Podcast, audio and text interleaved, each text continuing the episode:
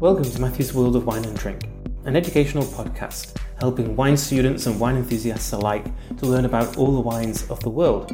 I'm Matthew Gorn, and I'm a WSET certified educator, and in this podcast, I explore different wine regions and different grape varieties, and also interview producers from all around the world to explore the vast world of wine. This episode focuses on the wines of Brazil. I'm interviewing Flavio Pizzato, a winemaker from uh, southern Brazil, and he is going to talk all about the wines, Brazil. Okay, my name is Flavio Pizzato. I am a, a, a chief winemaker at Pizzato.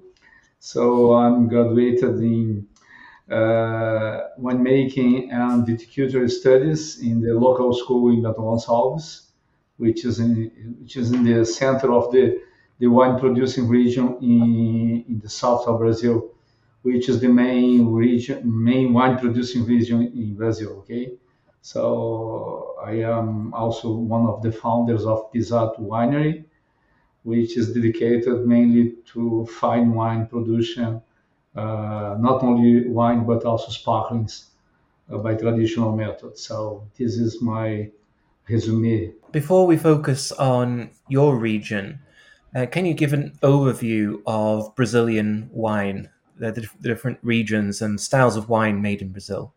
Yeah, oh, uh, the, the main the main uh, Brazilian wine region, or Brazilian wine making and wine production in Brazil is located in the very south of Brazil.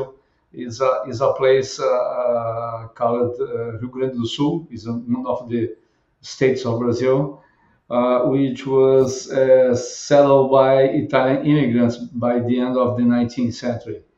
So the Italians brought with, them, with them uh, the, the wine production, the grape growing and wine production tradition from Italy. Uh, this part of Brazil, uh, different than the other parts of Brazil, is uh, tropic, subtropical to temperate climate. So uh, in the very south of Brazil, we do have the four seasons. So it's not a tropical or equatorial region like the remainder of Brazil. Uh, of course, uh, we are in the transition uh, between the, the tropical and the temperate climate regions. So we do have uh, good seasons, not so good seasons, thanks to some rain uh, like uh, right now, for example, we are in the bud burst uh, as the stage of the vineyard.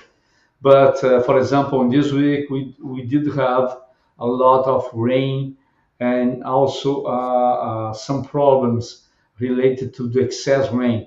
Not mainly to the vineyard because we are just in the bud burst uh, time of the year, but uh, some rivers located uh, nearby uh, transborded. So we are we are facing several problems of flood in our region. Okay, right now. Uh, as I mentioned before, 85 to 90 percent of the wine pro- produced in Brazil is made in our region called Serra Gaúcha.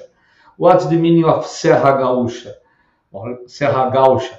Uh, is something like uh, the hills just after the Pampa region that starts in Argentina, comes to Uruguay and the south of Brazil. So just before reaching from the, let's say, uh, from the Andean uh, uh, mountain chain, then start the Pampa Gaúcha, the plains, the, from, from the Gaúcho region. And then just after uh, going uh, to the Atlantic Ocean, the other side of the South America, uh, we do have a mountain chain again. So this mountain chain is called Serra. Serra is the Portuguese word for that mountain chain. And Serra Gaúcha, thanks to the Gaúcho, by the end of the Pampa starts a mountain chain. And then we do have also the Atlantic Ocean. So this is the location. Uh, the rest part, the, the remainder part of Brazil also produces wines. So we do have uh, production of wines in several states, except by the the Amazon forest or the Amazon region, uh, and the border of uh, Paraguay and up mainly to the west. because going to east, going to Atlantic Ocean side, nowadays we do have also production in a tropical area called uh, southwest of Brazil or sudeste, southeast of Brazil. In this part, during the summer, they, they do have a lot of, of, uh, of uh, rain. So they extend they extend the, uh, the, the grape growing season, making a second prune during uh, the summer. And then the cycle starts again and they harvest in their winter time. In their winter time, they don't have cool time like in the south of Brazil. But uh, instead, uh, it's uh, not so hot, but it's, it's, it's, it's sunny with a lot of sun, and also it's dry. So they make uh, a winter harvest. So they call their wines the winter harvest wines in the southeast of Brazil. Uh, it's, it's, just in the beginning because that technique started to be spread during the 2010s, 2011, 2012. So, but they are making uh, very nice wines of course, it's an expensive region thanks to the fact that you do have uh, extended grape growing season, yeah. And also, and very strange for uh, the traditional uh, regions of grape growing people, we do have also grape growing in the northeast of Brazil. In such place, we do have equatorial, near the equator line. Uh, if you go to the west, you have the Amazon forest, but in the east, in the other side, uh, uh, near through the Atlantic Ocean, we do have a dry season or dry climate every time of the year, low rain, so no rain at all in some years, and they use irrigation to control the grape growing season. Since they don't have cold time because you are in the equator line, uh, since they don't have uh, lack of sun or uh, illumination, they use irrigation to control the grape growing season.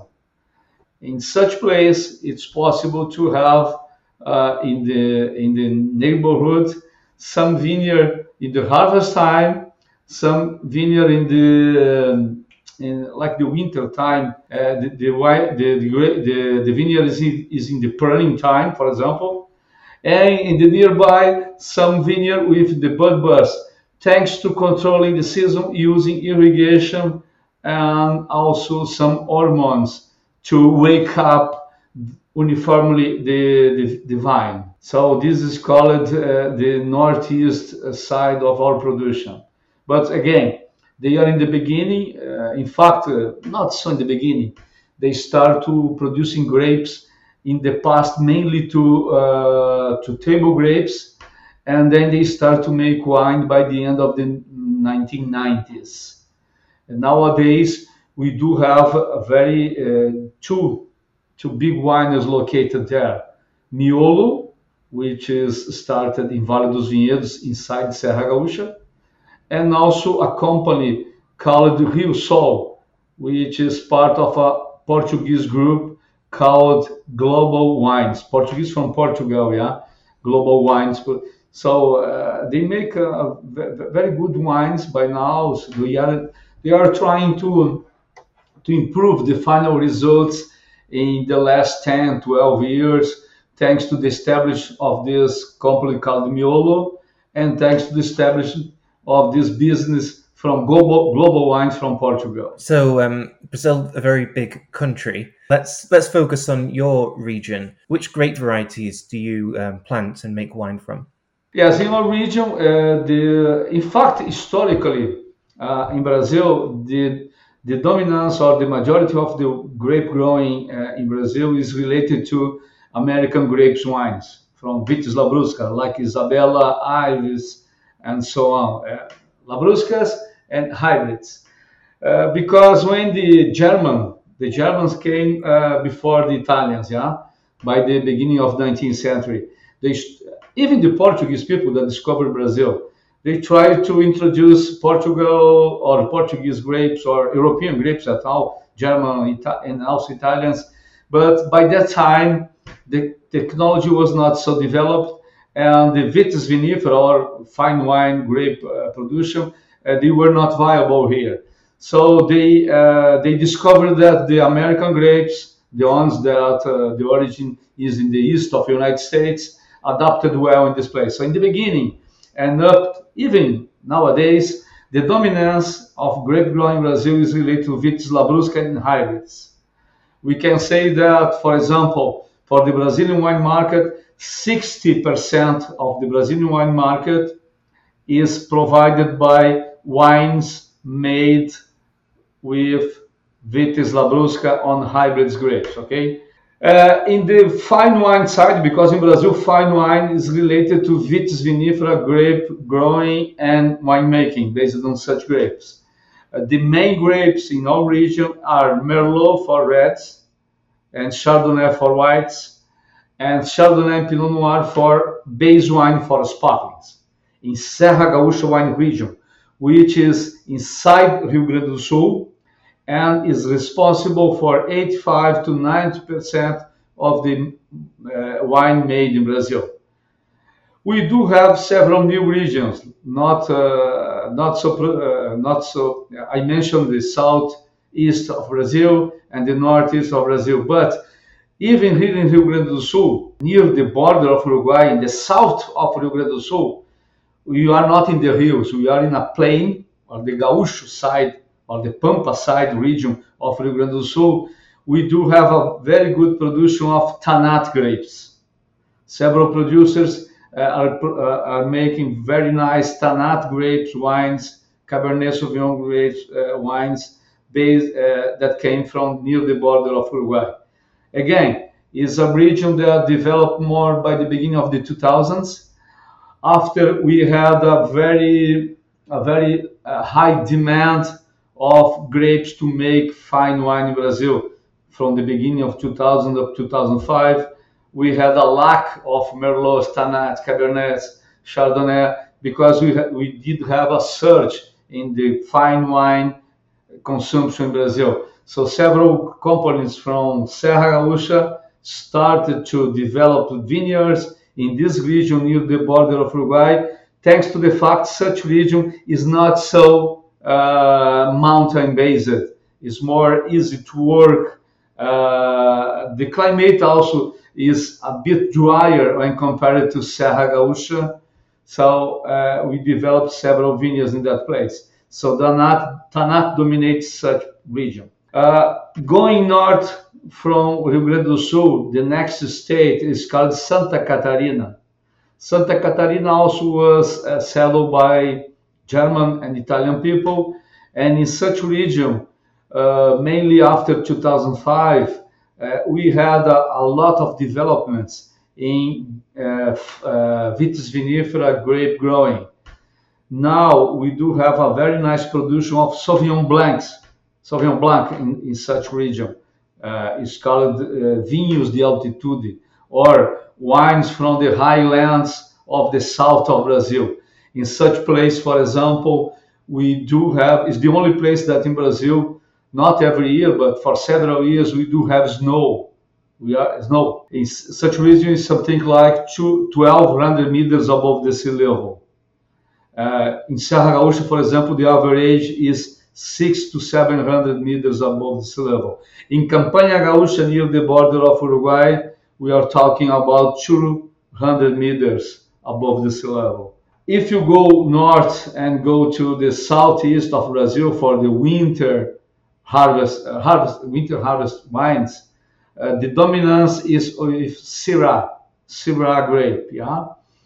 And in the northeast of Brazil, in that region, uh, equatorial climate region, uh, we do have Syrah, we do have Chenin Blanc, we do have also a lot of muscat uh, based grapes or muscat style aromatic grapes uh, intended in the past to make only uh, table grapes for consumption and now it's a base uh, production used also to make sparklings, mainly uh, Asti, Asti style sparklings. I saw on your website that you also make wine from Alicante Bouschet. And what is that like?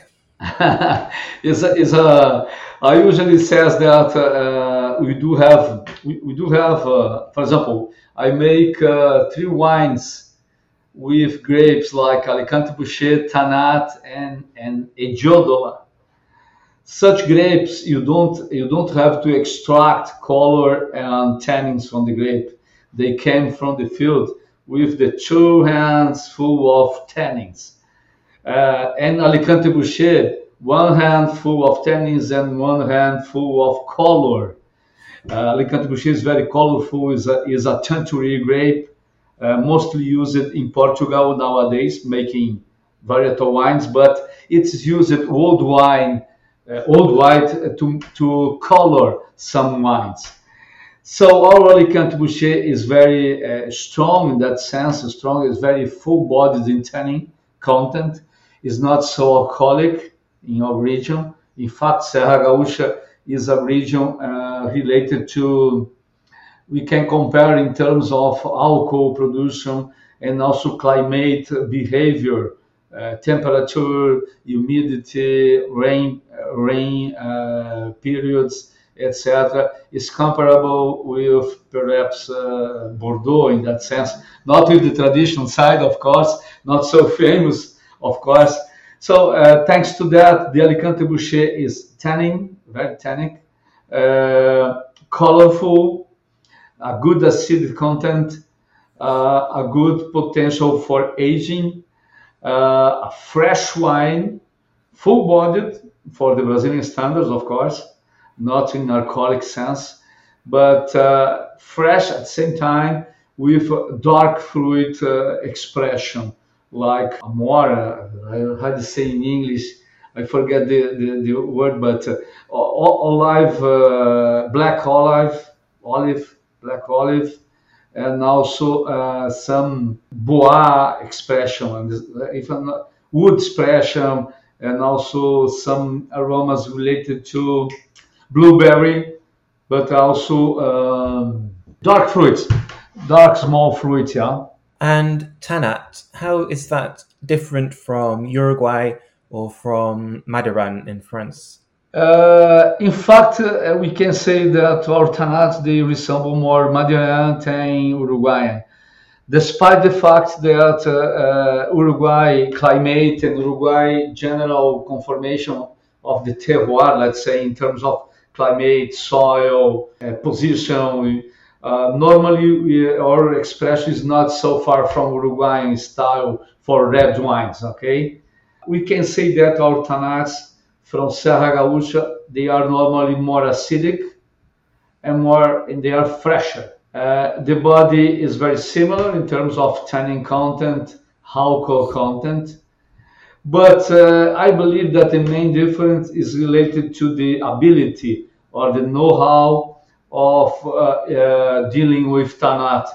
In that sense, Tannat is probably 20 years ahead than ourselves. We started to have more Tannats by the 1990s. For example, my father planted or established the Tannat vineyard in 1987, 1988 just after visiting what was going on in Uruguay by that time, because by that time Uruguay was changing their viticulture and winemaking processes in order to uh, export more wine. Since they are a small country, they they refurbished their entire vineyards, not changing from Tannat, but uh, uh, improving the Tannat area and planting other grapes using uh, better uh, vine material Uh, free of virus, etc., in order to improve their in the industry, uh, the wine industry, uh, toward exports, let's say. By that time, so a Brazilian company decided to to to introduce uh, 80 grape grower, 80 grape growers of uh, Vitis vinifera grapes in Brazil to check what's going on in Uruguay. So such people went to Uruguay, among them my father, and then they, they came back.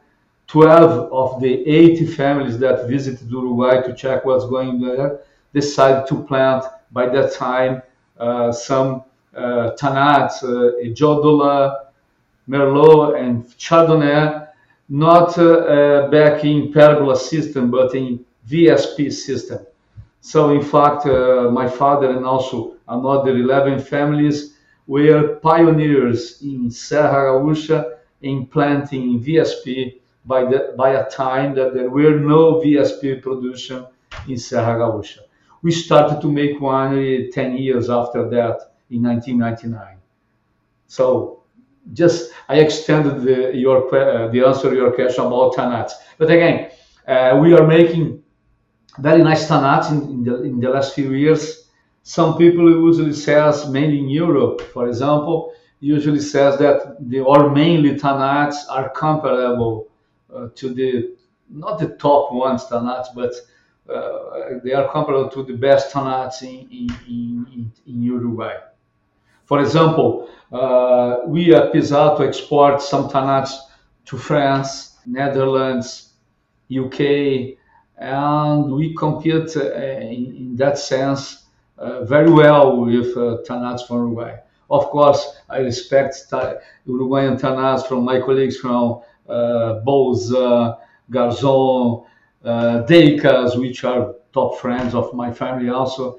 Uh, they, they really make uh, differentiated Tannat, in my opinion. Yeah, they do have they do have uh, the experience and the know-how that we are just beginning here. I, I believe. So the modern history of um, winemaking in Brazil is very recent. So everything is still developing. Yeah, I can say that the, the big change in the Brazilian uh, the Brazilian wine industry happens uh, in the 1994 1995. By that time, just after Brazil was open to in, to international uh, international wine, imported wine, and also Brazil open uh, economically. Uh, so people in Brazil started to visit other countries, tourists and also business people. They started to, to be introduced to the wine cultures and the wine regions and wine uh, in the wine as uh, it was made by the 90s old wine yeah? So went back to brazil such people uh, decided to oh why our wine is not in that way not, not so contemporary let's say so uh, we needed to to develop our industry uh, simultaneously, also the, the, the world was open to Brazil. So several of ourselves, several Brazilian people started to check what's going on in Europe, United States, in Australia, uh, and even here in Uruguay, Argentina, and Chile. So we developed our production. Um, initially, mainly in the grape and in the winemaking, mainly in the wineries. But after improving and bringing technology to Brazil uh, and consultancy, better equipment, better communication for the wine sale uh, to wine, to sell wine. Uh, the, the main challenge was with the grapes. So by the end of the 1990s, several grape uh, wine producers started to plant in their vineyards and starting to demand from the grape growers uh, better material, better grapes. So by the end of the 90s, uh, we really uh, probably reached uh, a good point of maturity, and also thanks to the uh, thanks to the French paradox news that came to Brazil by the by the end of the 1990s, we had starting in 2000, 1999, 2000, a surge in in wine, uh, red wine, red red fine wine demand in Brazil because the French paradox in Brazil uh, was communicated as related to uh, vitis vinifera wines, uh, uh, red wines. Yeah. So thanks to that, I believe that you recall that I mentioned a few moments ago. Uh, by the 2000 up to 2004, we had a lack of uh, red uh, Vitis vinifera grapes in Brazil, and several and several uh, vineyards establishing started in the south of the Rio Grande do Sul, near the border of Uruguay. So we really had a, a, a big a big expansion of vineyards uh, and uh, a growing interest on Brazilian fine wine from 1999 up to 2004. Back to 1999, 2000, for example, we started to make wine in 1999, but we, we had a long tradition of grape growing or vitis vinifera grape growing since my great grandfather that was trained by uh, French and Italian uh, technicians technicians by the 1940s. But uh, in this time, uh, for example, in 1999, 2000, 2001, we had, for example, the first uh, Brazilian wine guide ever dedicated to Brazilian wine.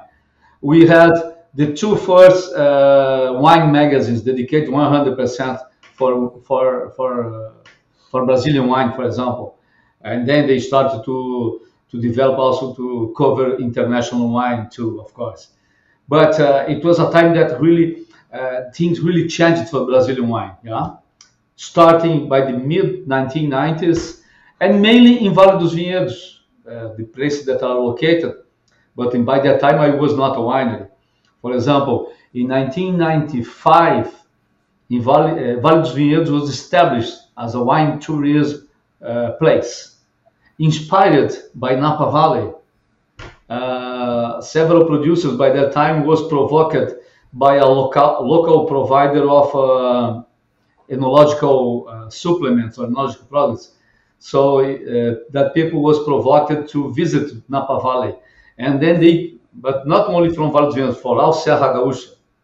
If I'm not mistaken, they were uh, 30 or 35 uh, wineries that visit Napa Valley. And then they, then when they came back to, to Serra Gaúcha, the uh, four wineries that were in the visit to Napa decided to start association called APROVALE, or Associação de Produtores de Vinhos Finos do Vale dos Vinhedos, or Fine Wine Producers, or Vale dos Vinhedos Association, yeah? And they decided to start the, the wine route called Vale dos Vinhedos. And simultaneously, one of the producers asked for the others, oh, why not to start a geographic indication at the same time? So uh, in Vale dos Vinhedos, we had simultaneously a, a, wine route, the first wine route in the South America, the formal. Even in Argentina and Uruguay by that time, or, or Chile, there were not uh, wine routes. The first one probably was Vale dos Vinhedos. But simultaneously, we started also, uh, that people started a geographic indication that was recognized in 2001. Why? Why so much time after? Because there were no geographical indication rules in Brazil. The Vale dos Vinhedos started the first one and helped to the local authority in Brazil to start the Brazilian laws for geographical indications. Okay, so uh, this is, was the, the center of the change of the Brazilian wine, thanks to Miolo Winery that originally established in Vinhedos, Valduga, Dom Laurindo, uh, Dom Cândido. They were the, the top producers that started dos Vinhedos, and probably thanks to that union around that idea, they started also to change the wine because one of these wineries was very pioneer in changing the style of the wine using new oak, small barrels, uh, barriques, uh, using also a contemporary communication. It was Miolo. There, there is no reason to not say Miolo was a pioneer on that. Uh, Adriano studied international wine marketing by that time, and so he brought uh, to our region several ideas and also the change of the Brazilian uh, winemaking and wine communication. After that, thanks to their success, grape growers like ourselves started to make wine. Uh, so uh, from 1998 to, to 2000, uh, if I'm not mistaken, more than 50 wineries started to make fine wine inspired by these pioneers, my colleagues from Vale Okay. And who is drinking Brazilian wine? Because I saw that consumption in Brazil is quite low, about three liters per person per year, which is very low compared to other wine producing countries. So, what is the market for Brazilian wine? Uh, who's drinking? Uh, Brazilians. Uh, Brazilians. Uh, uh, we can say that probably 98% of the Brazilian wine is sold in Brazil. Of course, the consumption it was three liters per capita during the pandemics because during the pandemics we, we had a surge in wine consumption. Right now, since last year, right now it's probably around 2.3 liters per capita, in fact. So uh, when compared to cachaça, which is probably around seven liters, and cerveja or beer, which is around 70, 70 liters per capita, we are pretty uh, low consumption in wine. But of course, there is uh, there is room to improve that figures. After 2005, when we had uh, a big overrating of our currency, and thanks to that, imported wine started to dominate the consumption of fine wine in Brazil, or vitis vinifera wine, is dominated by imported wine not the, the whole figure of wine, because 60% of the wine in Brazil, the consumption is related to Vitis Labrusca or hybrid grapes, okay? But the remainder 40%, which is uh, fine uh, wine and fine sparkling, uh, is dominated by Chilean. Chilean has uh, 40 to 45% of the, the share of the fine wine consumption in Brazil. So uh, since 2005, we had uh, an improving sophistication in consumption of the wine in Brazil, and also uh, slowly there is a improving also in the consumption per capita. Of course, by that time it was around 1.8 per capita. Now it's 2.3. It increased not so much, but people is drinking better. So the share of the Vitis Labrusca grapes, which is normally a, a, a wine that is uh, sweetened we using sugar, yeah, uh, is is decreasing and is increasing the fine wine, which is normally uh, dry wine, or at most uh, demi-sec, is not so sweet like uh, the one the Labrusca wines.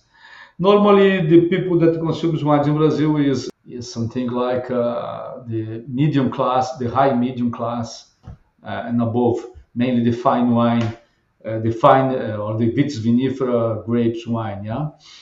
And the the wine made with Labrusca is spread because even uh, high incoming families still drink Vitis Labrusca uh, wines because they they they built the taste uh, or the preference around that kind, that style of wine, which resembles a lot with the the foxy, the foxy side. They are used to that because, as I mentioned before, historically, uh, the Brazilian wine producing was based in Labruscas, mainly from the time that Portuguese people came to Brazil, and then after the big increase of the wine producing during the, the end of the 19th, the 19th century when the Italians started to, to make wine not only for themselves but also to sell. But by that time, thanks to technology, thanks to adaptation, the only grape that was uh, economically viable was the Vitis Labrusca or the American grapes. Yeah. You make sparkling wine. Uh, tell me about sparkling wine in Brazil. Yeah, uh, sparkling wines is a very uh, very well established in the industry in Brazil. Uh, historically, uh, thanks to our climate condition, and also the, the technology that came with the uh, international companies that established by the 1970s in Brazil, like Chandon, Martini Rossi, Pernod Ricard, uh, Almaden, who else? Uh, they brought with them technology to make uh, wine, but also sparkling wine. And thanks to the fact that by that time the production was mostly in pergolas, uh, they decided to improve the production of sparklings when compared to fine wine still still yeah still, still wine fine still wine yeah so we do uh, in average also uh, we are more challenged to have uh, good grapes to make still wine when compared to sparkling. Because sparklings they are more technologically uh, dependent than grape or, or ripened grapes yeah? But this is a thing of the 1970s 1980s uh, and also nowadays it's easier to make sparklings in Serra Gaúcha than make uh, fine wine with with vitis vinifera. And Brazilians, mainly during the 2005 up to 2012, by that time we uh, we recall that I mentioned that we were we had a lack of uh, red grapes to make fine wine grapes in Brazil. But uh, in 2005, when our currency overrated and Brazilian people wanted uh, red wine, uh, the solution for red wine was import wine, mainly for Argentina in the first moment. And thanks to the currency taxes uh, in favor of imported wine, from day to night, back to day, uh, Brazilian uh, still wine was considered expensive when compared to imported wine.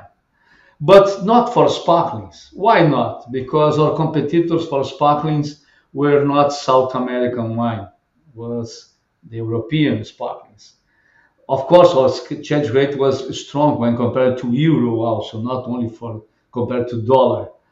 But uh, for South America imported wine, there were no import taxes. And for Europe, there are import taxes. So, thanks to that fact, the average perception of the Brazilians from 2005 up to 2012 was, oh, still wine, Brazilian still wine is, is good, but expensive. So uh, we had a, a, a very competitive time for still wine and sparkling becomes even stronger because before that 70% of the sparkling consumed in Brazil was Brazilian.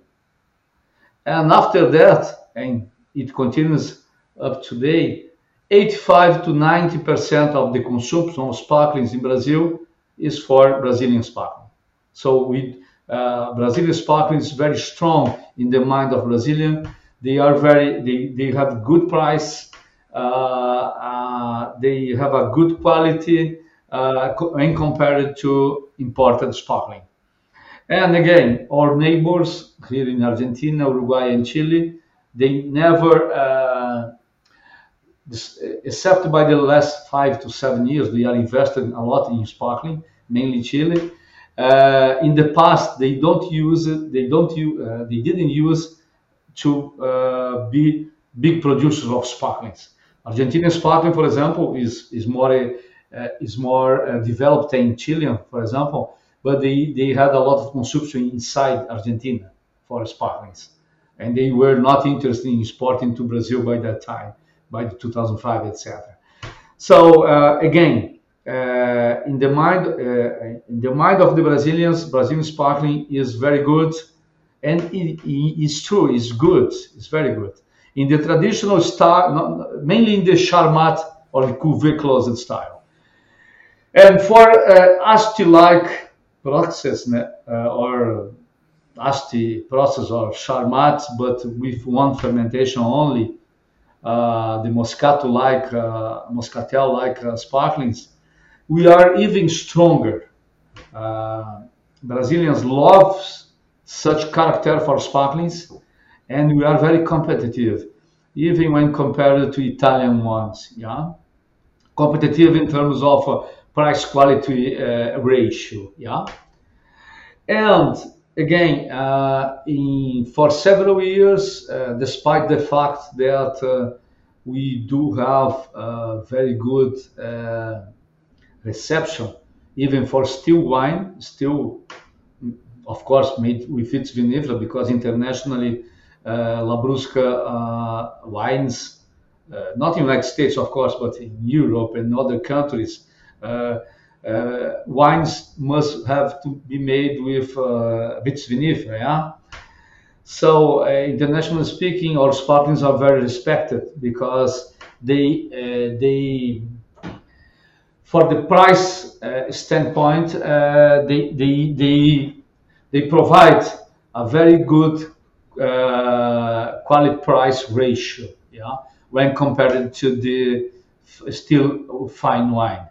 I can say that uh, the top uh, vitivinifera uh, beverages or wines in Brazil uh, rates are both are almost the same, the top ones for still wine and sparkling wine. But the average is better for sparkling because in, in still wine we do have a lot of variation. Still, thanks to the fact that we do have also a lot of variation among uh, vintages. We are in a region, we are in the new world, let's say, in terms of new world wine producers, but our climate and also Uruguayan climate is not desertic climate. It's a climate with no irrigation because we don't need irrigation. We do have natural water from the skies, yeah. So thanks to that, as you probably know better than myself, uh, uh, we we do have uh, vintage variation like the old world uh, wine country. And your sparkling wines the traditional method? Only traditional method. I do make uh, two lines, both by traditional. The Pizzato brand, which is based in Vale dos Vinhedos vineyard.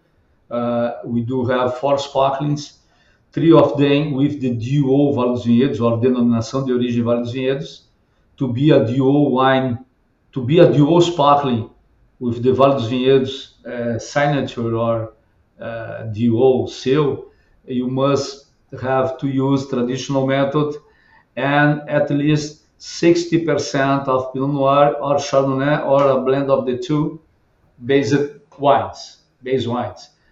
At least nine months uh, sur lattes. I use 15 months for my sparklings. I do have a fourth sparkling from Vale dos but it's not permitted to be a DO sparkling because I sell it with the lees inside. Is a sur lees sparkling. Uh, so I, I, I don't make the disgorgement. I change only the crown cap and put the final cork, but without the disgorging process of taking off the lees. For the Fausto line, my, my brand, which is related to uh, wines from my younger vineyard located inside Serra Gaúcha, but outside the small spot called Vale dos Vinhedos.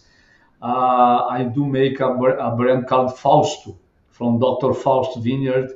Such sparklings are uh, eight to nine months sur lattes, also based on Pinot Noir and Chardonnay, but they are younger in the style. They are not far from a cuve close sparkling or Charmat method sparkling. I usually joke that the Pizzato line is more a black tie sparkling, uh, trying to to mimic uh, champagne, uh, and the Fausto line is a, a, a sparkling that use Havaianas, yeah. So traditional, but not so traditional. So it's, it's younger in style, uh, not so. More, it's fresher, it's, it's more fruit forward. But again, we intend to be at least 10, 12 months uh, so, so large in the future to be more in the midterm, but also characterizing it more more as a traditional thing as Charmat, thanks to the thanks to the position that you need to be uh, when you make traditional, thanks to the coasts and also characteristics itself. And which countries are your wines available in?